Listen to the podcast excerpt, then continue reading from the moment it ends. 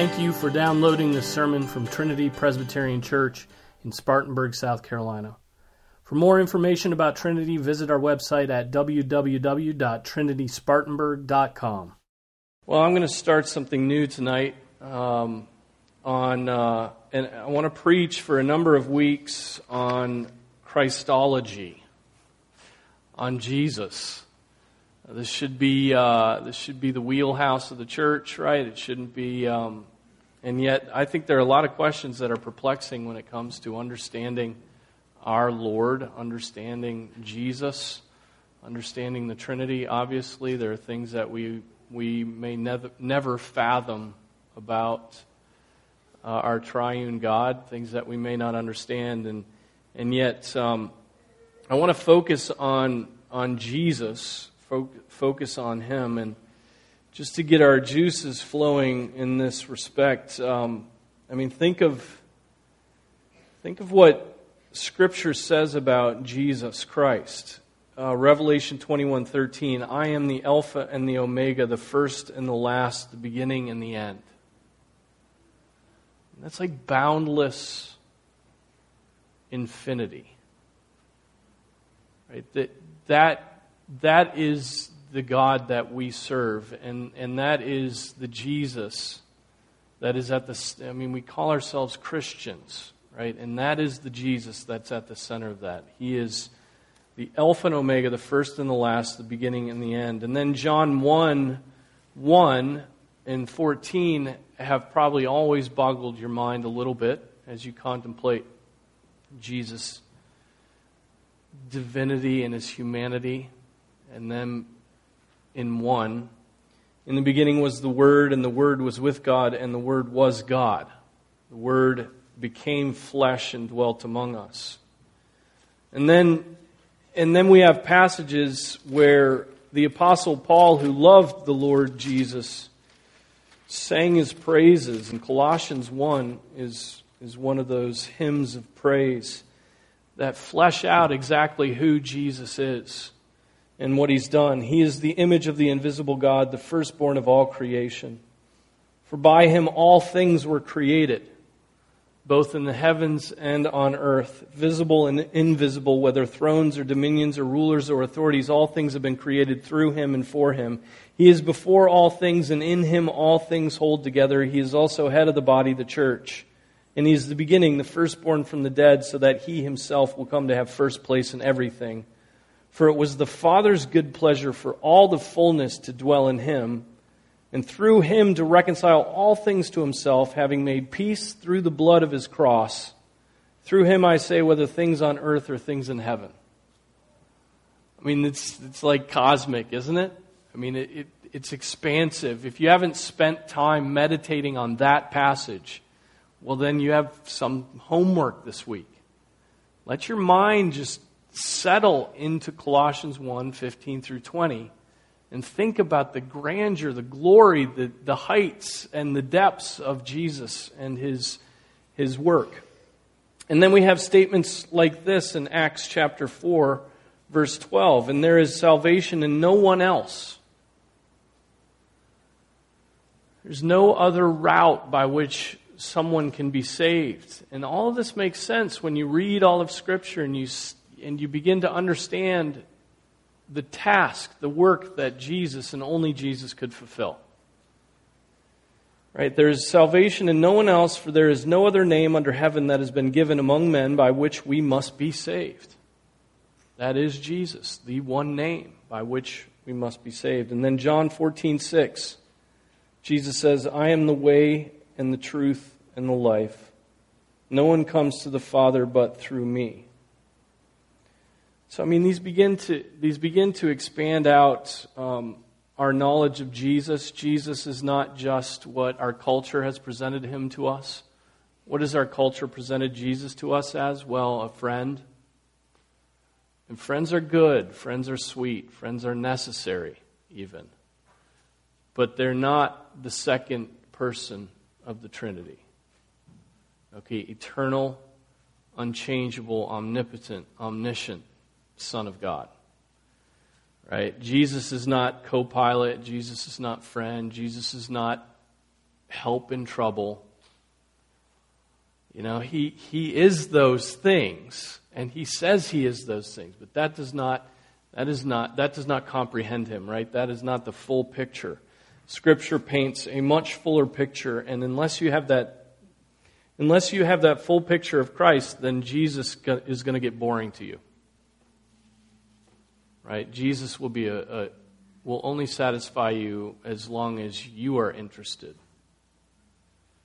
Right? Rather than you your mind being engaged in his incredible, awesome glory. And so we go to Scripture. And so Christology, what, why do I use that term? What is it? What is Christology? Just like anything where you put ology on the end of it, it means the study of that. So we study Christ. Why? Um, uh, Scripture commands that we we study, doesn't it? How does it? Where does it? What does it command as far as that's concerned? What does it tell us to do in regard to God? It tells us to meditate. There's a one word I'm particularly thinking of. Read my mind. You said it. To know Him. Right? Scripture commands us to know God.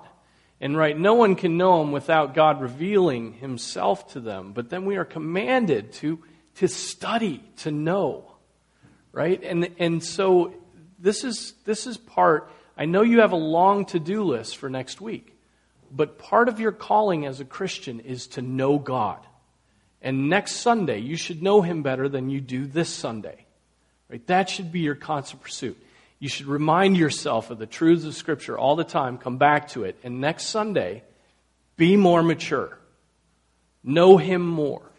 Having put, put behind what's childish and pressed on to, to maturity. Right? The Scriptures say this. They say, you, therefore, beloved, knowing this beforehand, be on your guard, so that you are not carried away by the error of unprincipled men and fall from your own steadfastness but grow in grace and knowledge of our Lord and Savior Jesus Christ. To him be the glory both now and to the day of eternity. Amen. And so we're commanded to grow in grace and the knowledge of the Lord. Is that, is that your objective for next week? Make it your objective. That should probably come first for the laundry right? Before the vocation, you should be saying this week, through all those other things, I'm going to be getting to know my Savior. Um, why do we why do we need to study why do we need to pursue these things because our fallen nature requires us to continually fight right? If we're not taking ground if we're not killing sin it's killing us you know all those things. If we're not taking ground we're losing ground okay? And so our fallen nature requires us to be, be pursuing God and growing in grace. If we hold wrong, even, even let's say heretical views of Jesus,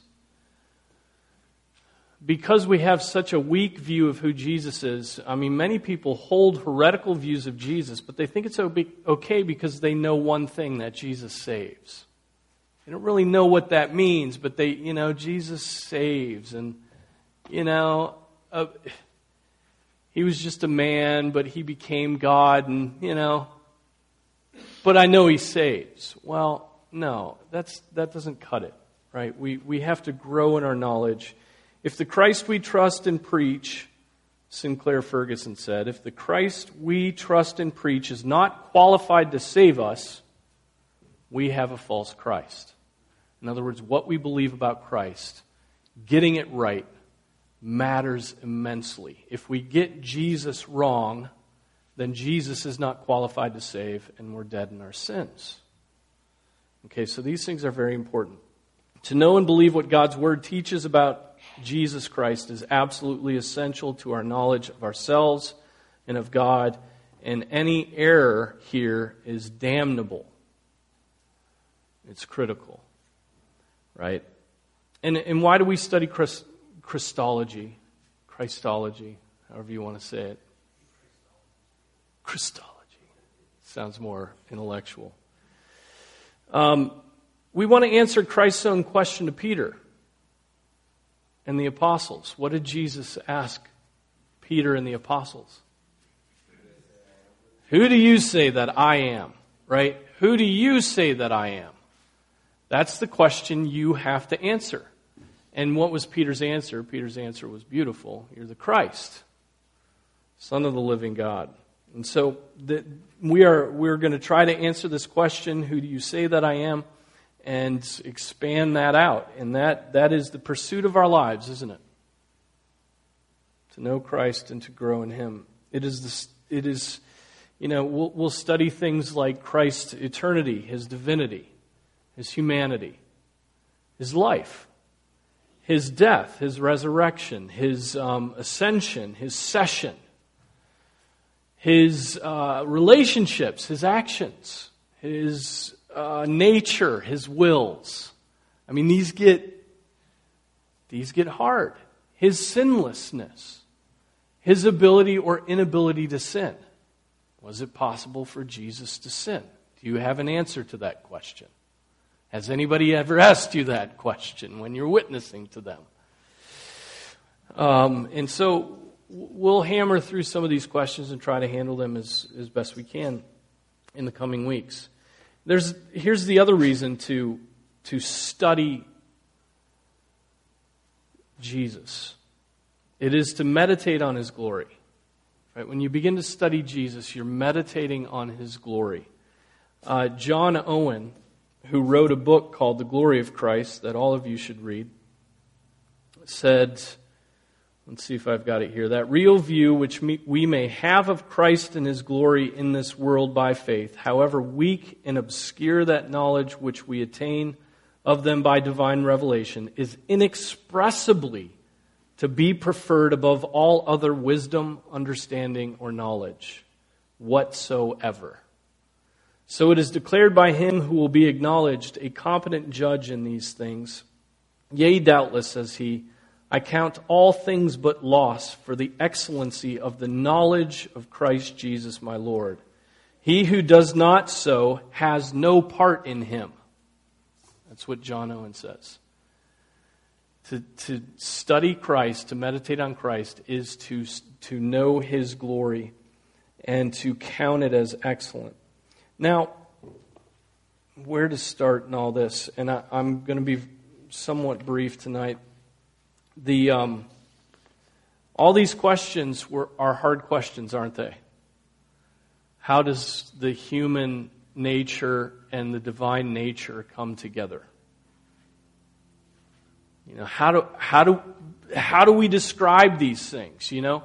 But, but think about the early councils of the church. What, what were the questions that the early council of the church were trying to answer? Who do you say that I am? Right? Who is Jesus? I mean, the Council of Nicaea 325, they're trying to figure out the, the deity of, the divinity of Christ. The eternal deity. Right? And then Constantinople, they're trying to figure out the person of Christ. And they're opposing heretics who are starting to teach, well, there wasn't really a human nature, it was just a divine nature that kind of looked like a human. And so these errors are starting to creep in. And, and these theologians realize okay, the whole faith is at stake if we don't get Jesus right. And so, and then the, the Council of Ephesus, the person of Christ, comes up again. Nestorius is, is denying the deity of Christ and emphasizing the humanity. Why is he doing that? Well, his motives are somewhat good he says, well, if we, if we have a Christ that's too high, then he's too distant from us and we can't relate to him. And so he begins to emphasize the humanity. But if you jettison the deity to emphasize humanity, you're a heretic. Right? And you've fallen off the rails one side or the other. And then the Chalcedonian Creed comes along. And this is where things get, get solidified. Uh, again, the person of Christ is, is being worked out. And the guy named Eutyches is a heretic. He's teaching the wrong things, and he, he believes, okay, so Nestorius falls off the rails on one side or the other, and then Eutyches says, well, the hu- human and the divine come together and create a third thing. Right? A tertium quid, a third thing. And so he's not really human, he's not really divine, he's this thing that's different from everything else. That's heresy. As soon as you do that, you've denied the scriptures, which teach clearly that Jesus was divine and that he was human. He wasn't this third thing. Right? So, so listen to this. Here's what they come up with. Have you read the Chalcedonian Creed? This is one of the main one of the main creeds that we hold to. Uh, we as Protestants hold to the first four ecumenical councils, right? We, we get rid of the other ones when they start saying icons are okay and, and uh, things that are opposed to the second commandment. But um, here's what they said. Listen to this, and it's mind boggling. It's mind boggling because it says a lot and doesn't say too much. Right? It, it, it's trying to walk this line. We then, following the Holy Fathers, all with one consent, teach men to confess one and the same Son, our Lord Jesus Christ, the same perfect in Godhead and also perfect in manhood, truly God and truly man, of a reasonable or rational soul and body consubstantial with the Father according to the Godhead, and consubstantial with us according to the manhood. In all things like unto us, without sin. Begotten before all ages of the Father according to the Godhead, and in these latter days for us and for our salvation, born of the Virgin Mary, the Mother of God, according to the manhood, one and the same Christ, Son, Lord, only begotten to be acknowledged in two natures and then a bunch of adjectives. Inconfusedly, unchangeably, indivisibly, inseparably. The distinction of natures being by no means taken away by the union, but rather the property of each nature being preserved. And concurring in one person and one subsistence, not parted or divided into two persons, but one and the same Son and only begotten, God the Word, the Lord Jesus Christ. As the prophets from the beginning declared concerning him, and the Lord Jesus Christ himself has taught us, and the creed of the Holy Fathers has handed down to us. Now, you as a Christian should be able to explain to anybody the Chalcedonian Creed. Because you know Jesus, right? well, let's get there, right? I mean, but, but it seems like we would know something about Jesus, that we would know when they say, you know, the, these adjectives, this inconfusedly and, and with, where are they? Where is it? Where'd it go? There it is. It's talking about two natures and, and it's trying to protect from what Eutyches said, right? He said, well, the two natures become, they sort of absorb into each other and become this one. And they say, no, unconfusedly, two natures, one person. They don't transform into one another, they don't combine, they don't con- get confused, they don't get mixed together, but somehow they're together in one person. And they're all negatives, right? Unchangeably, inconfusedly. They're, they're, they're defining who had this combination with negative terms. And so, you know, we, ha- we, we should have a sense of these things. But what they're trying to do is be precise in protecting the fact that Jesus was both God and man, very simply. Protecting the fact that he is God and man. If he's not God, bad things happen with Scripture. If he's not man, bad things happen with Scripture, and you have to reorient. So this is 451. Right, 325 was the Nicene Creed. So from 325 to 451, they're still trying to hammer out these doctrines of Jesus and protect orthodoxy, protect the church and the teaching of the church. Another creed that you should read that has to do with Jesus' humanity and divinity is the Athanasian Creed. Read it, search it, Look it up. That's right, Athanasius. Look it up, man. Memorize it. Um, how is God one and three? How is Jesus God and man?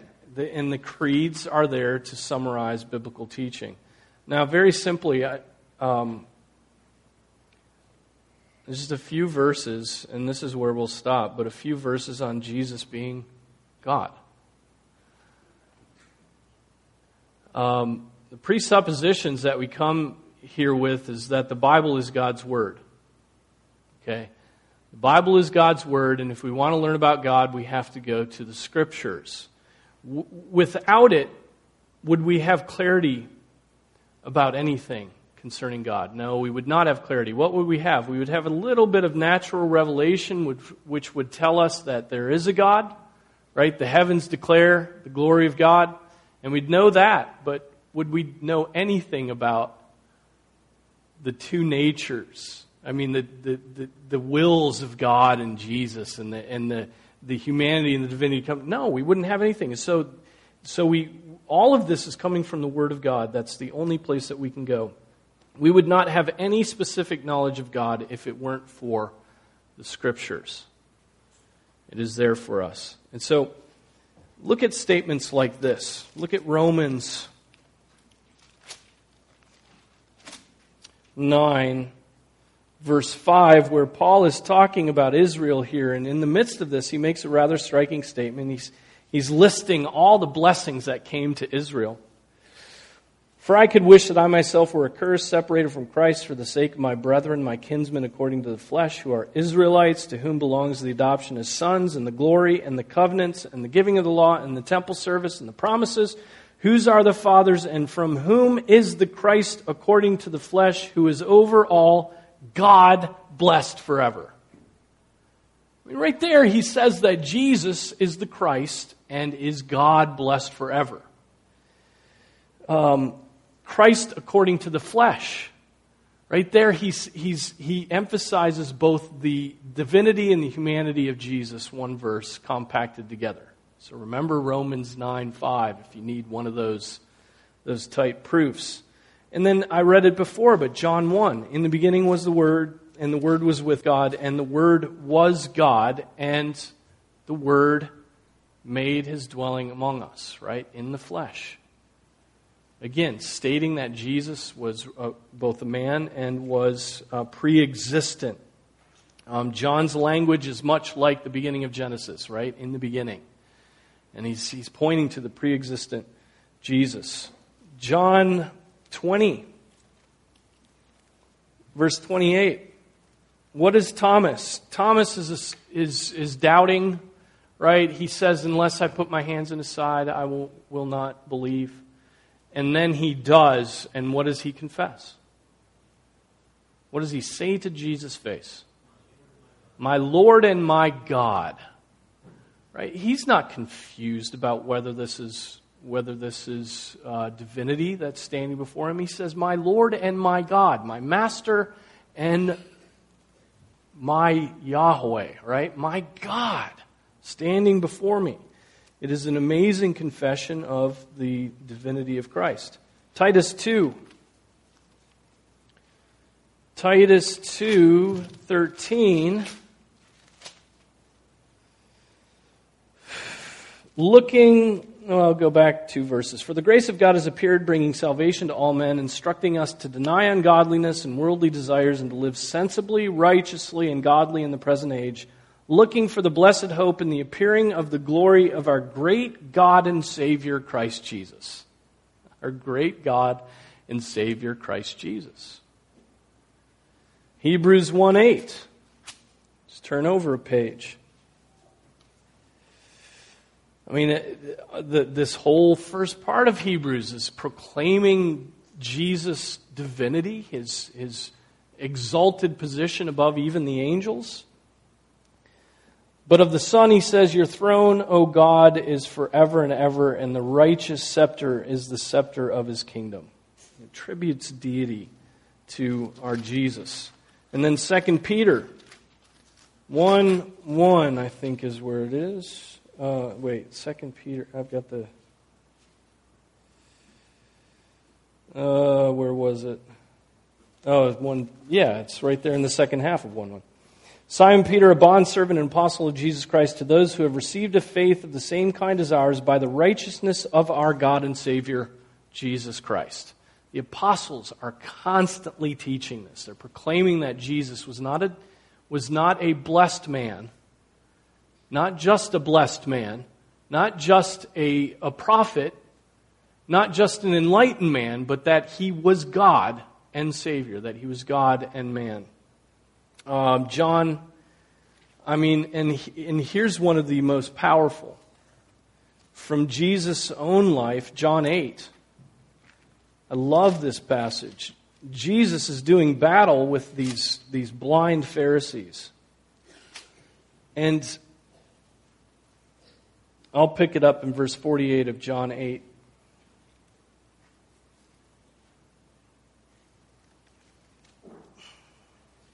The Jews answered and said to him, Do we not say rightly that you are a Samaritan and have a demon? And Jesus answered, I do not have a demon, but I honor my Father, and you dishonor me. But I do not seek my glory. There is one who seeks and judges. Truly, truly, I say to you, if anyone keeps my word, he will never see death. And the Jews said to him, Now, we know that you have a demon. Abraham died, and the prophets also, and you say, If anyone keeps my word, he will never taste of death. Surely you are not greater than our father Abraham, who died. The prophets died too. Whom do you make yourself out to be? Who do you say that I am? Except they're asking him. And Jesus answered, If I glorify myself, my glory is nothing. It is my Father who glorifies me, of whom you say he is our God, and that you have come to know him, but I know him. And if I say that I do not know him, I will be a liar like you. But I do know him and keep his word. Your father Abraham rejoiced to see my day, and he saw it and was glad. So the Jews said to him, You are not yet 50 years old, and have you seen Abraham? And, and now it's like dramatic pause. And Jesus says, Truly, truly, I say to you, before Abraham was born, I am. Now, what is Jesus doing there? He's confessing his deity. How? By taking for himself the covenant memorial name Yahweh. Right? Exodus 3. He's taking to himself that, that name that he revealed about himself to Moses when, when he was there in the form of a burning bush that was not consumed. Right? So, in, in there, there it is said, um, I am that I am, right? And when they inquire, what will you tell them? Say that I am has sent, sent you. And of course, it's only further confirmed by the response of the Jews, right? The Jews say, dude just took the name Yahweh. And so what do they do? It says, therefore, they picked up stones to throw at him, but Jesus hid himself and went out of the temple. Why would they pick up stones to throw at him? Because they think he's blaspheming. Right? They think he's blaspheming, but what he's saying is, that was me then, and it was before Abraham. And so he's proclaiming his deity through this by taking the name Yahweh. So, so this means that Jesus is eternal, unchangeable, omnipresent, omniscient, and omnipotent. And yet, as a man, he died, he grew, he left his father, he learned, he hurt, and he suffered. let me say that again. Jesus is eternal, unchangeable, om- omnipresent, omniscient, omnipotent, and yet as a man he died, he grew, he left his father. He learned, he hurt, and he suffered. And we have to come to terms with these things, right? This is what Scripture teaches. It teaches us that he learned obedience through the things he suffered, and yet he's omniscient as the Son of God. What do we do with that? Well, part of us just meditates on it and praises God for it, but then we also study it. We think about how wonderful it is that God would do such works. Jonathan Edwards said, There do meet in the person of Christ such really diverse excellencies which otherwise would have been thought utterly incompatible in the same subject, such as are conjoined in no other person whatever, either divine, human, or angelic, and such as neither men nor angels would ever have imagined could have met together in the same person had it not been seen in the person of Christ. Right? These amazingly divergent things, things that we uh, in our finite minds think are somehow contradictory, but which really aren't, which may be paradoxes, but they are not contradictions. Um, these things are hard to fathom. You know, you think about Paul's ex- exclamation in Romans 11 about the, just the glories um, we cannot make sense of the God man Jesus Christ without understanding his voluntary condescension in the incarnation, and that's something we'll think about. As, as we affirm his deity, we still think about his voluntary condescension and emptying of himself in his incarnation, where these things that seem contradictory come together. He did not and will never cease being God. But from his incarnation forward, the two natures, one divine, one human, are together in the one person, Jesus. Meditate on it. Chew on it. Think about what it means. Think about the glory of it. Think about the fact that the triune God, the second person of the triune God, which is three in one, is both human and divine eternally and that the wounds of Jesus Christ will be visible to you when you stand before Him. And so we can't begin to comprehend the glory of Jesus in only a single respect. And, and so um, it will, you, you wonder, you begin to wonder because of the glories of these things and how it occupies our mind now. Um, that in eternity, in His presence, we will study and know and worship Him as well. We will study to know these amazing things eternally. We will begin to understand them because we won't be strapped with the sin that so clouds our minds now. But um, this is the glory of Jesus Christ. And so uh, the, first, the first thing I wanted to state tonight was simply that Jesus is God. We'll come to the, the other questions um, down the road a bit. But think about that. Think about that fact this week. Meditate on it. Know it. Write down these references and go and look at them. And proclaim this back to the Lord. That's one of the ways that we meditate is in prayer to say, Jesus, you, you are glorious. You are God. I worship you. I bow down before you. And so that's what we do um, to get to know Him. But study the Scriptures. Let's pray. Father, we praise you. We thank you that, that Jesus, though being your Father, being your equal, did not regard that equality as something to be to be uh, selfishly uh, grasped, but he emptied himself and did not cease being God, but somehow became man as well. Lord, we praise you for this. We, we meditate on the glory of it. Lord, help us to understand it. Help us to know and exalt Jesus in our minds. Lord, as we study him, as we go through these, these weeks of, of thinking about his attributes, Lord, I pray that you would help us, that you would open up your scriptures to us, and that at the end of it, we would, oh Lord, that we would be in awe of your love for us, but, but simply in awe of your amazing glory revealed to us in your word. Lord, help our minds to, to grow and our hearts and our love to grow in the worship of you. We pray this in Jesus' name. Amen.